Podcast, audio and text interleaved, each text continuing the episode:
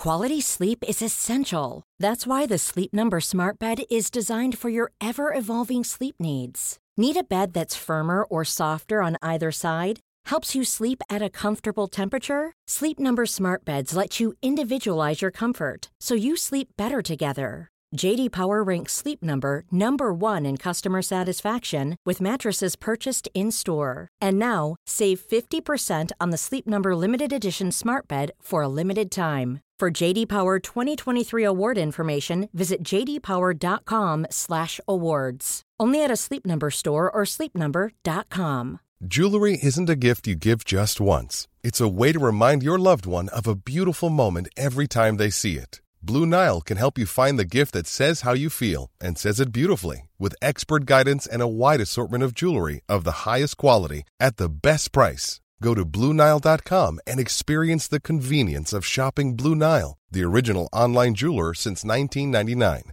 That's BlueNile.com to find the perfect jewelry gift for any occasion. BlueNile.com. Hi, I'm Daniel, founder of Pretty Litter. Did you know cats tend to hide symptoms of sickness and pain? I learned this the hard way after losing my cat, Gingy. So I created Pretty Litter, a health monitoring litter that helps detect early signs of illness by changing colors, saving you money and potentially your cat's life. Pretty Litter is veterinarian developed, and it's the easiest way to keep tabs on your fur baby's health right at home. Go to prettylitter.com and use code ACAST for 20% off your first order and a free cat toy. Terms and conditions apply. See site for details.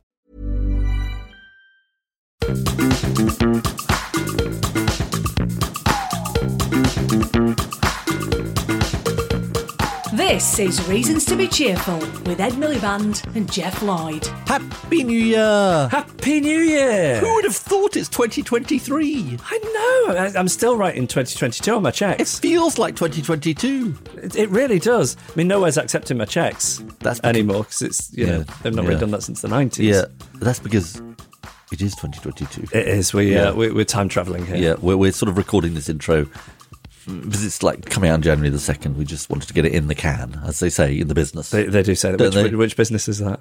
in, in the podcasting business. Oh, I thought you meant in the Portaloo business. do they not say in the can? yeah, I think they do. Really? Yeah. It's probably a bit. I mean, my children say to me all the time, people don't say that anymore. I use an expression that they used two months ago, and they say, people don't say that anymore." Can you give an example of you using a young person's expression trying to Well, they have this expression which it was which was briefly popular, which is to say that's really obvious, which is Narden.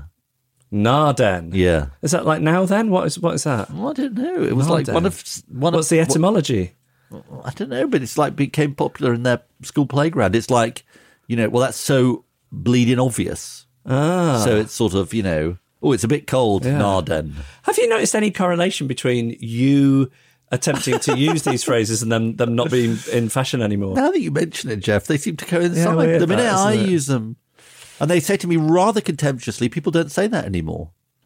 Well, I was like, "Well, they did say it last week." Yeah. the sort of trend non-setter. I have to say that it's, trend it's- It's, coming as a surprise to me because what I I'm I never hear you dropping any of these phrases into your into the podcast or into your parliamentary speeches, but I'd love love to hear a bit more of that. Okay, Yeah. is that a challenge for twenty twenty three? Yeah, try, maybe try Narden next time you're doing an urgent question. Yeah.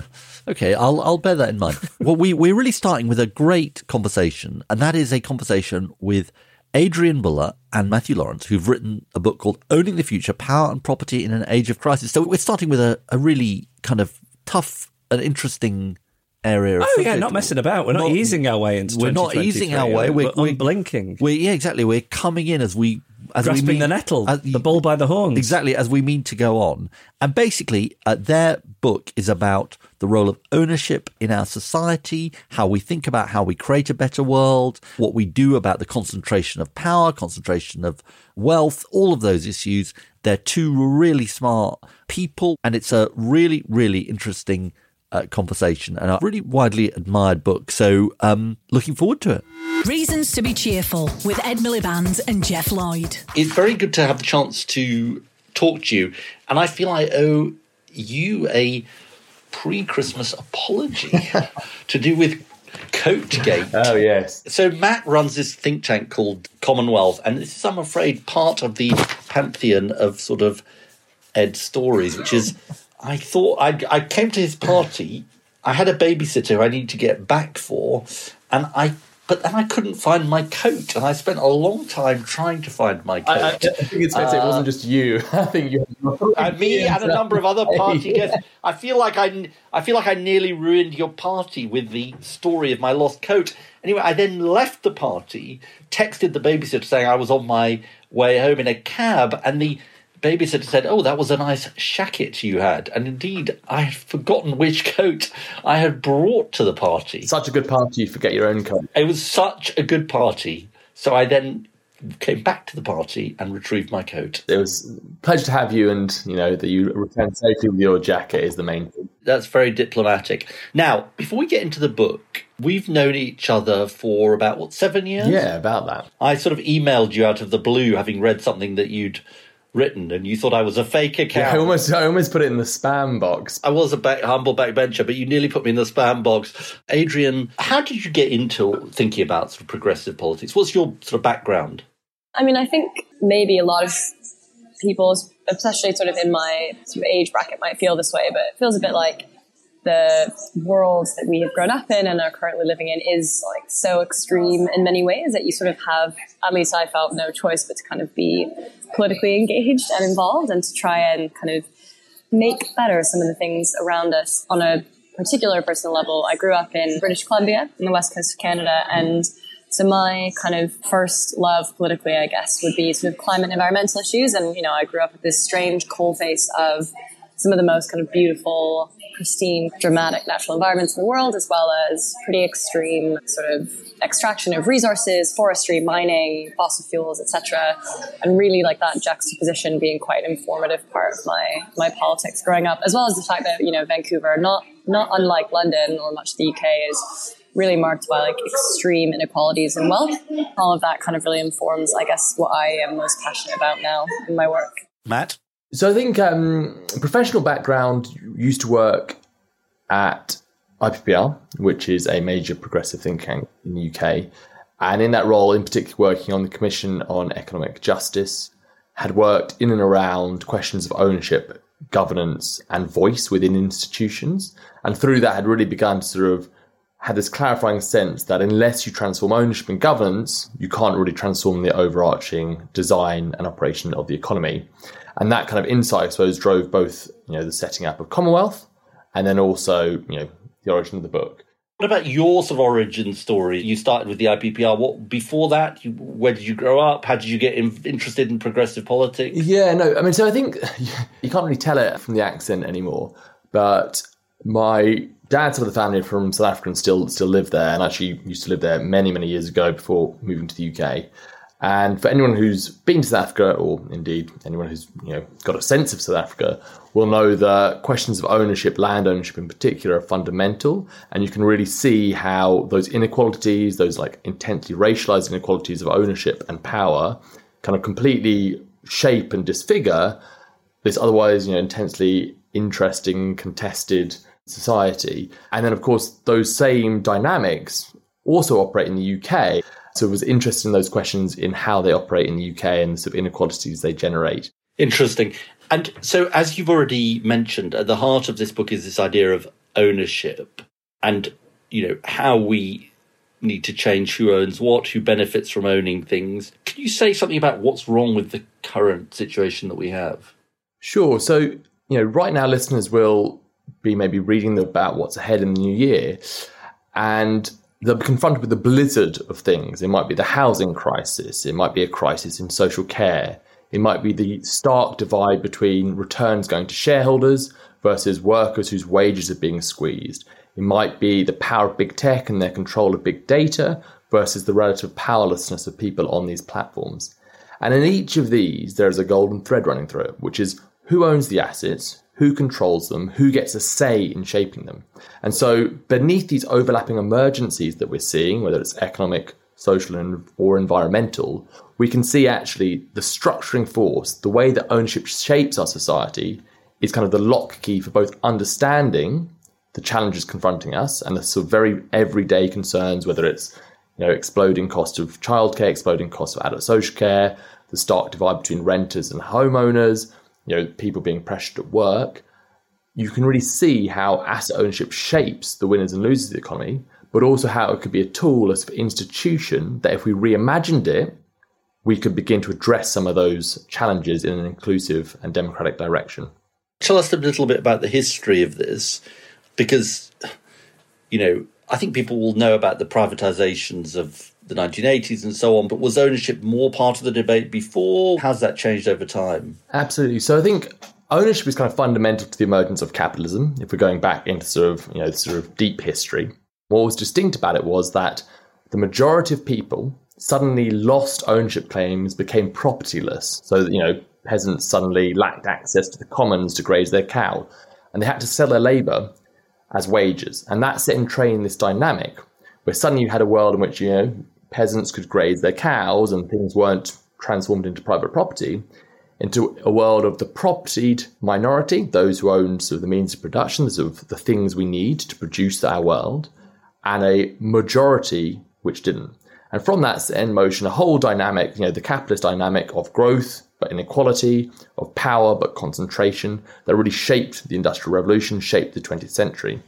And of course, out of that grew an argument that actually the public should have a stake, particularly of the things that shape our everyday lives. So whether that's health systems, transport systems, energy systems, there was a broad movement in the 20th century to say something, you know, things that are in service to the public should be held in public hands.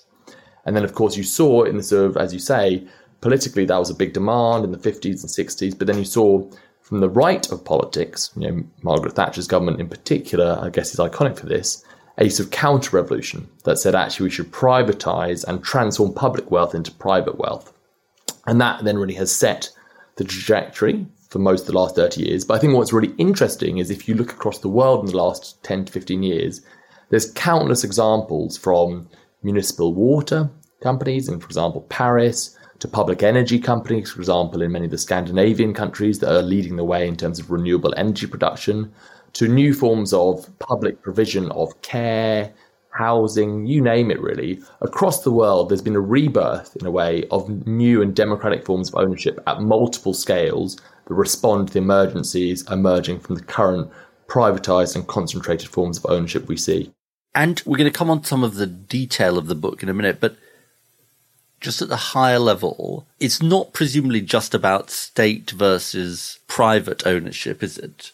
You might be thinking about employee ownership or cooperative ownership. I mean, in other words, it's not it's not just a binary choice, is it? No, exactly. What we argue for is a much more pluralistic landscape. So you have social enterprise operating in communities, you have employee owned and cooperative businesses, you have corporate forms that are fundamentally more democratic, both in their governance but also in how they're owned. And of course, yes, you do have 21st centuries of democratic public ownership that provide the access to the goods and services we all need to thrive and live well. Some of this book will read as being very, very far away from being remotely realizable. Other parts of it will seem more practical. I mean, talk to us about the theory of change behind the book. Yeah, I guess I'll start with like the theoretical approach, I guess, to the theory of change in the book. Um, and we sort of lean on the work of Rosa Luxemburg, who was the scholar and an activist um, and a, an icon of her time. Um, and she talks about, I guess, the balance that needs to be struck between kind of radicalism and radicalism being sort of the reasonable response to extreme conditions that we inhabit, but the kind of immediate urgency of, of reforms, often to alleviate, you know, very near term suffering that people are feeling, you know, in the here and now, whether it's the housing crisis, climate crisis, surging costs in, in sort of pharmaceuticals and vaccines, etc. But I think what we sort of focus on is how you can appropriately bring small near-term reforms that are often really important, as I said, to kind of alleviate short-term suffering up to a bigger transformative picture. And so basically always wanting to make sure that the sort of smaller reforms and policy tweaks that we're advocating for are deliberately linked up very explicitly to that more transformative vision and that they act sort of in service of rather than kind of counter to that larger transformation as well as often you know ideally they would be kind of prefigurative of a much more transformational change. I think absolutely like you know it's it's like that sort of hemingway line of like you know how did you go bankrupt? Like you know slowly slowly and then all at once we argue there's sort of a, a twin track of change change is both cumulative it is about the steady building up of alternative, but it is also about moments of rupture. about when history leaps forwards, in which transformations that might have seemed impossible suddenly are brought to life and emerge on the stage of history. This is Paige, the co-host of Giggly Squad, and I want to tell you about a company that I've been loving, Olive and June. Olive and June gives you everything that you need for a salon quality manicure in one box. And if you break it down, it really comes out to $2 a manicure, which is absolutely insane. It's also so easy to get salon worthy nails at home with Olive and June. The difference between how your nails used to look when you did them yourself and now with the Mani system is a complete game changer. The best thing about Olive and June too is it's a quick dry, dries in about one minute, lasts for five days, and full coverage in up to one to two coats. Visit oliveandjune.com slash perfect Mani 20 for 20% off your first system. That's oliveandjune.com slash perfect Mani 20 for 20% off your first system. It's that time of the year. Your vacation is coming up. You can already hear the beach waves, feel the warm breeze, relax, and think about work. You really, really want it all to work out while you're away. Monday.com gives you and the team that peace of mind. When all work is on one platform and everyone's in sync, things just flow wherever you are. Tap the banner to go to Monday.com. Quality sleep is essential. That's why the Sleep Number Smart Bed is designed for your ever evolving sleep needs. Need a bed that's firmer or softer on either side? Helps you sleep at a comfortable temperature? Sleep Number Smart Beds let you individualize your comfort so you sleep better together. JD Power ranks Sleep Number number 1 in customer satisfaction with mattresses purchased in-store. And now, save 50% on the Sleep Number limited edition Smart Bed for a limited time. For JD Power 2023 award information, visit jdpower.com/awards. Only at a Sleep Number store or sleepnumber.com. Let's talk about some sort of practical areas that this analysis might apply to. Talk to us about housing, for example, and how you think about that.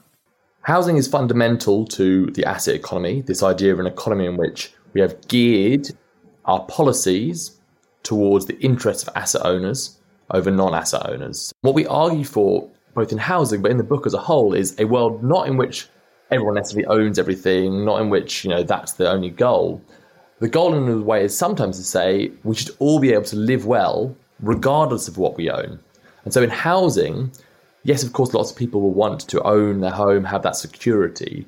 But what we say is that we need to move from a world in which home ownership and the ownership of housing is such a critical dividing line and amplifier of inequality to a world in which everyone has a secure, decent, affordable home, regardless of whether they own their own home. And so that's a sort of fundamental shift from trying to sort of gear everything around home ownership to saying what we really care is about making sure everyone has a decent home. And then from that flows quite different, I guess, policies, potentially political coalitions. But really, at the core of it is about thinking about what are needs that need to be met rather than how do we organize the economy to maximize returns to asset owners. And so that might mean, for example, lots more social housing? Exactly. So it might mean a mix of things. It might mean more rights for renters? Exactly. Those two would be really sort of, I guess, core to that. It would be saying, how do we expand social housing, which, you know, is slowly ticking up after long decades of you know, politically driven decline. And so that would be one way. Another way would be much stronger rights for um, private renters, as you say. And then it may well be the provision of affordable housing for owners and first time buyers to get on the ladder, but at sort of more affordable rates in which a home is a home, not a asset to go up by 10% each year. And I think this rather exposes something interesting, doesn't it? Which is we think of ownership as a very binary thing, but both in relation to housing, for example, and the corporation, it's sort of what rights does ownership confer? So giving rights to renters means that owning a home doesn't sort of give you the right to do anything to somebody who's renting your home, for example. Absolutely. So I guess there's a sort of preconceived popular notion of ownership being you know very specific set of rights that kind of you know written in stone they never change but actually ownership which is quite a slippery concept is in some ways better conceived of as a sort of bundle of rights that can kind of be shifted, changed, and malleable. And so you're kind of reimagining the power of ownership through reimagining who has rights in that situation. And then if you expand that out to the corporation, and the corporation is the fundamental institution of our economy, it fundamentally shapes what we produce, what we invest in, how work is organized. The key thing with this is the rights around ownership, so the rights that shareholders have, for example, the rights that the corporation as a separate, as a legal entity in its own right, you know, shareholders don't own the corporation, the corporation is its own thing. All of these rights, these are ultimately not just sort of, oh, that's just what they are, you know, shareholding always has these rights, this is what, this is just how ownership is. Ownership is always political in origin. So the rights that owners have, whether it's the corporation or housing, are always political, they're socially made and socially constructed. That does mean we have the potential to reimagine those rights in more democratic and inclusive directions. Talk to us about technology. Elon Musk is much in the news for his ownership of Twitter and all of the implications that has you talk about technology in the book. If you're thinking about concentrations of private ownership, and one of the things that I take from your book is anxiety about unaccountable concentrations of private ownership, technology companies are obviously a big, big part of this. Absolutely. So Elon Musk is a good example of the power you get when you concentrate ownership and control. People who've been on Twitter, they will have seen the changes he's been able to make, the disruption he's been able to make purely just because he owns shares. He owns a majority of shares in that company. And I think that should give us pause to think, well, why on earth should he be able to have that much power? It's not like he bought it and gave the money to the company to invest. He just bought some shares on a traded secondary market, like on the stock market. So that the Musk example points to the sort of extraordinary power that we vest in share ownership if you have a majority of shares. What we say in the book and what we argue for is this idea that technology has extraordinary potential. We are seeing extraordinary shifts in collective intelligence, in you know advances in medicine, in a whole suite of areas that is really, in some ways, has the potential to transform life. But too often that potential is kind of held back because of concentration, because of what is the motive behind the investment in new technologies. And too often it is in technologies to squeeze every last drop of effort out of a Amazon, you know, warehouse worker. Too often it's in things that might be helpful but aren't actually life saving. Too often it's in, you know, ways of adding value to shareholders, not lifting from ordinary people the drudgery of tasks that maybe could be abolished if we designed technologies to suit human needs rather than to suit shareholder maximization. And, and what do we do about that though? Because it, I mean, this feels both you know, your Elon Musk example is both powerful, but also it feels in a sense the most difficult to take on. Elon Musk seems to have pretty, you know, unchecked power over Twitter. It sort of feels quite a long way from any kind of even conversation about what accountability looks like. So I think we always need to remember that Elon Musk and Twitter, you know, Facebook, any of these any of these concentrations of power, their power is ultimately not their own, so to speak how it operates, the way it operates, the powers it has, they are socially granted. So you can imagine a world in which we can reimagine the rights corporations have, who has power within the corporation, which would itself begin to change, challenge, and reshape the types of unaccountable power you currently see operating. Let's talk about public services briefly, because in some ways the NHS is a an advert for some of the things that you're talking about, isn't it? You'd you'd see it as a prime example of different ownership structures and conventional private ownership structures. When it first came into being, before that, people thought it just can't possibly happen. Say a bit about public services then more widely in your vision. I think one of the important things to say is that a key argument in our book is for kind of a plurality of forms of ownership and kind of models. And so the NHS and sort of state level public ownership is one model that in, in many instances we would consider you know really ideal and, and the most appropriate and the most sort of effective way to deliver the things that people need to survive and you know participate in society. There isn't really justification for there to be you know markets in those spaces. There is a lot of appetite and you know polling evidence really backs this up that people have an appetite for public services where it just is illogical for these to be sort of governed and organized in the interests of sort of private profit. And so we think that depending on the need, um, that's sort of the point where you should start to decide what kind of ownership model is appropriate. But certainly, you know, the the rightful kind of protective instincts that I think British people and Canadians as a Canadian have towards public healthcare um, reflects, I think, this intuitive understanding that most people have that you know there are many instances in which you know private interests simply can't be reconciled with what is fundamentally sort of a public and social good. So it's a basis to start from, I guess.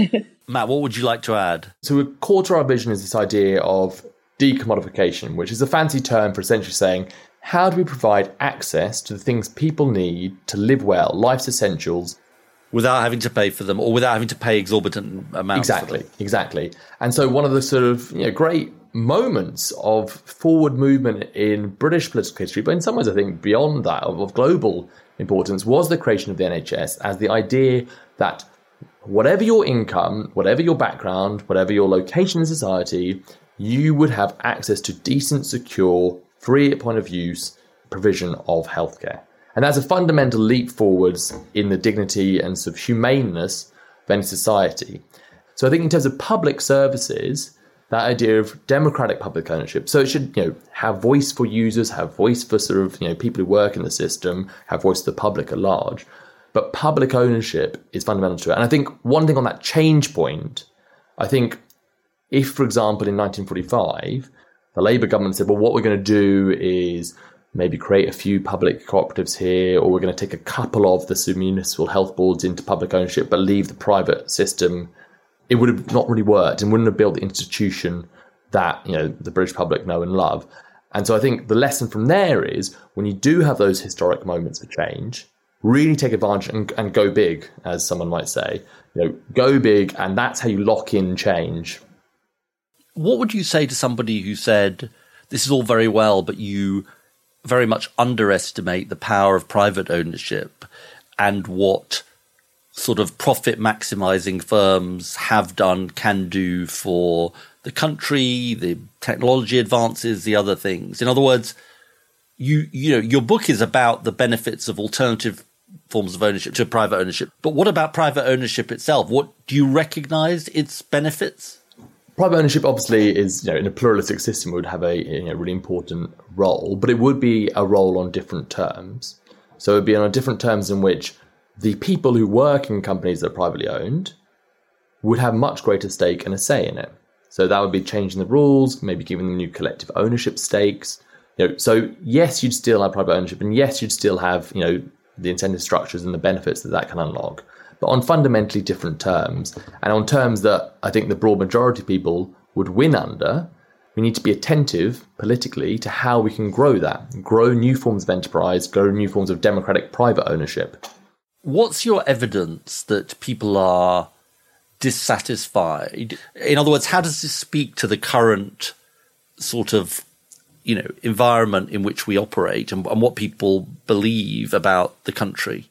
Yeah, so I think if you look at the real political flashpoints right now, whether it's the cost of living crisis, energy bills, which are obviously part of that, but also in their own right a crisis, whether you look at the real squeeze on sort of real wages, um, both in the public and the private sector, and the wave of strikes, which are a symptom, not a cause of, of sort of you know problems. All of these are in some ways again related to how ownership structures the economy, who is first in line in terms of who benefits in the economy. And so, you know, you might not necessarily say, hey, hey, you there in the street, this is all about ownership. But what you would say is like the problems that you're caring about, the fact that your bus fares have surged, the fact that you're not getting a wage that's keeping up with the cost of living, the fact that your, you know, your grand's sort of adult social care seems to be going through the roof now that the private equity company has taken over. You can go on and on and on and think through that this won't be a silver bullet, but it is a fundamental structuring force of the economy. That if we really do want to tackle these problems, not in a sort of sticking plaster way, although right now this country needs sticking plaster, if we want to do it in a serious, durable way that unlocks the potential that ordinary people have, ordinary communities have, we need to reimagine ownership. And we need to not just to redistribute it, but that reimagination to rethink a more pluralistic, democratic, and inventive and inclusive form of ownership to think through how we own the world in common. When it comes to urgency, there's nothing more urgent than the climate crisis. How do these arguments about ownership feed into that? I think one aspect of ownership that's really important in in the climate crisis is that you know, this is fundamentally a crisis based on incredibly unjust and like indefensible allocations of the incredible kind of resources and bounty um, and commons um, that the world offers to us. And it's directly related to sort of the question of inequality, both within and between countries, that in my mind is sort of at the heart of climate and ecological crisis. And what's interesting there is that you know, inequality and the reproduction of it is kind of inherent to, to capitalism, and capitalism is fundamentally disinterested in questions around sort of equality or justice. And so, in response to escalating climate ecological crisis, capitalist responses have been new forms of private ownership and sort of market based um, governance and control. And, and, the carbon offset market for me is a really good example of that, um, where instead of thinking about how can we better distribute demand for carbon emissions, the response instead has been, you know, keep emitting, don't change those behaviors. Instead, you know, we'll allow those who can afford it to buy credits to entitle them to continue emitting. But fundamentally, I think the problem that we argue um, is inherent to us in the book is that it is, again, a new form for sort of a minority of the world's population to kind of enclose rights to kind of the atmosphere, to land. And that is basically using the same kind of logics that are driving this crisis in the first place to try and resolve it. And our argument is that sort of a fundamentally kind of self defeating approach. Yeah, so I think the climate crisis is inseparable from existing dominant forms of ownership. So we think about it, you know, what it is in a way is the right of big oil, of you know, the energy giants to have exclusive claims on the earth, to say this patch of land is mine and I'm going to extract fossil fuels beneath it for profit, regardless of the consequences for the planet as a whole, for the communities around us.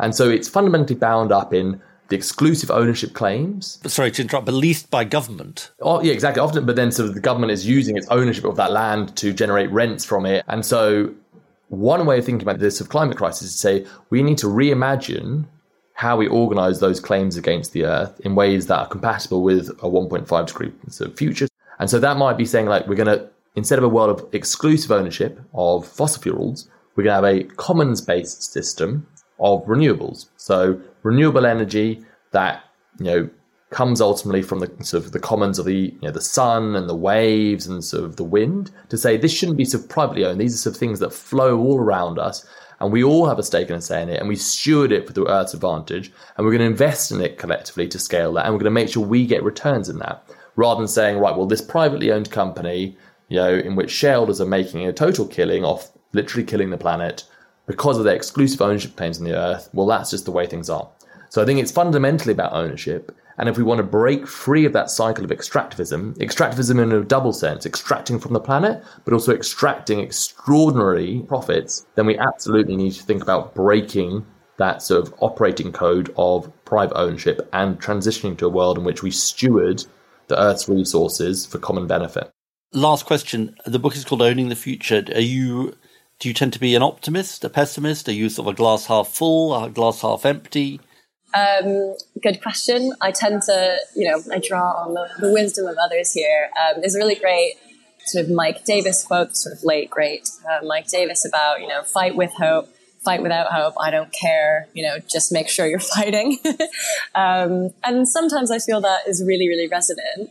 Although I think my politics tend to actually lean towards the idea that, you know, true radicalism is to make hope possible rather than despair convincing.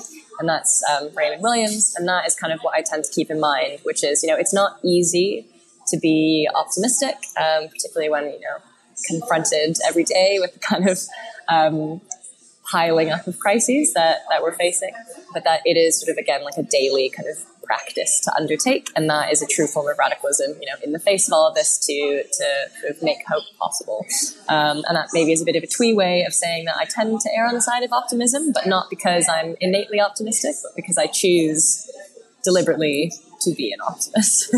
Matt, I'm very much um, an optimist in the sense that the world you know, with all its beauty but all its injustice, is built by us, and therefore, if we can mobilize the power, we have the capacity to reimagine it and reimagine it on terms of justice and democracy. So I think you've got to be an optimist while being, you know, aware of the challenges and the scale of the challenges we face.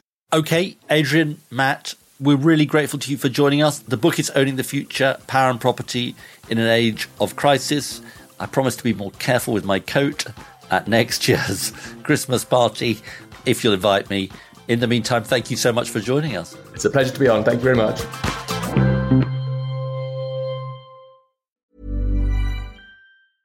Imagine the softest sheets you've ever felt. Now imagine them getting even softer over time. That's what you'll feel with Boll and Branch's organic cotton sheets. In a recent customer survey, 96% replied that Boll and Branch sheets get softer with every wash. Start getting your best night's sleep in these sheets that get softer and softer for years to come. Try their sheets with a 30-night guarantee. Plus, get 15% off your first order at bollandbranch.com. Code BUTTERY. Exclusions apply. See site for details. Hi, I'm Daniel, founder of Pretty Litter. Did you know cats tend to hide symptoms of sickness and pain? I learned this the hard way after losing my cat, Gingy. So I created Pretty Litter, a health monitoring litter that helps detect early signs of illness by changing colors, saving you money and potentially your cat's life. Pretty Litter is veterinarian developed, and it's the easiest way to keep tabs on your fur baby's health right at home. Go to prettylitter.com and use code ACAST for 20% off your first order and a free cat toy. Terms and conditions apply. See site for details. The secret to visibly firmer, summer ready skin is here. Osea's number one best selling Undaria Algae Body Oil. Clinically proven to instantly improve skin elasticity and transform dull, dry skin to silky, soft, and unbelievably glowing. Rich yet never greasy, Undaria Algae Body Oil is formulated with sustainably sourced seaweed to help replenish the skin's moisture barrier and seven nourishing active botanical oils for results you can see and feel all over. The best part? It's signature scent.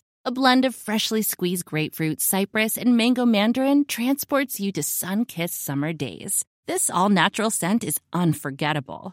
Everything Osea makes is clean, vegan, cruelty free, and climate neutral certified, so you never have to choose between your values and your best skin. Get healthy, glowing skin for summer with clean vegan skincare from Osea. Get 10% off your first order site wide with code GLOW at OseaMalibu.com. That's O S E A Malibu.com code GLOW.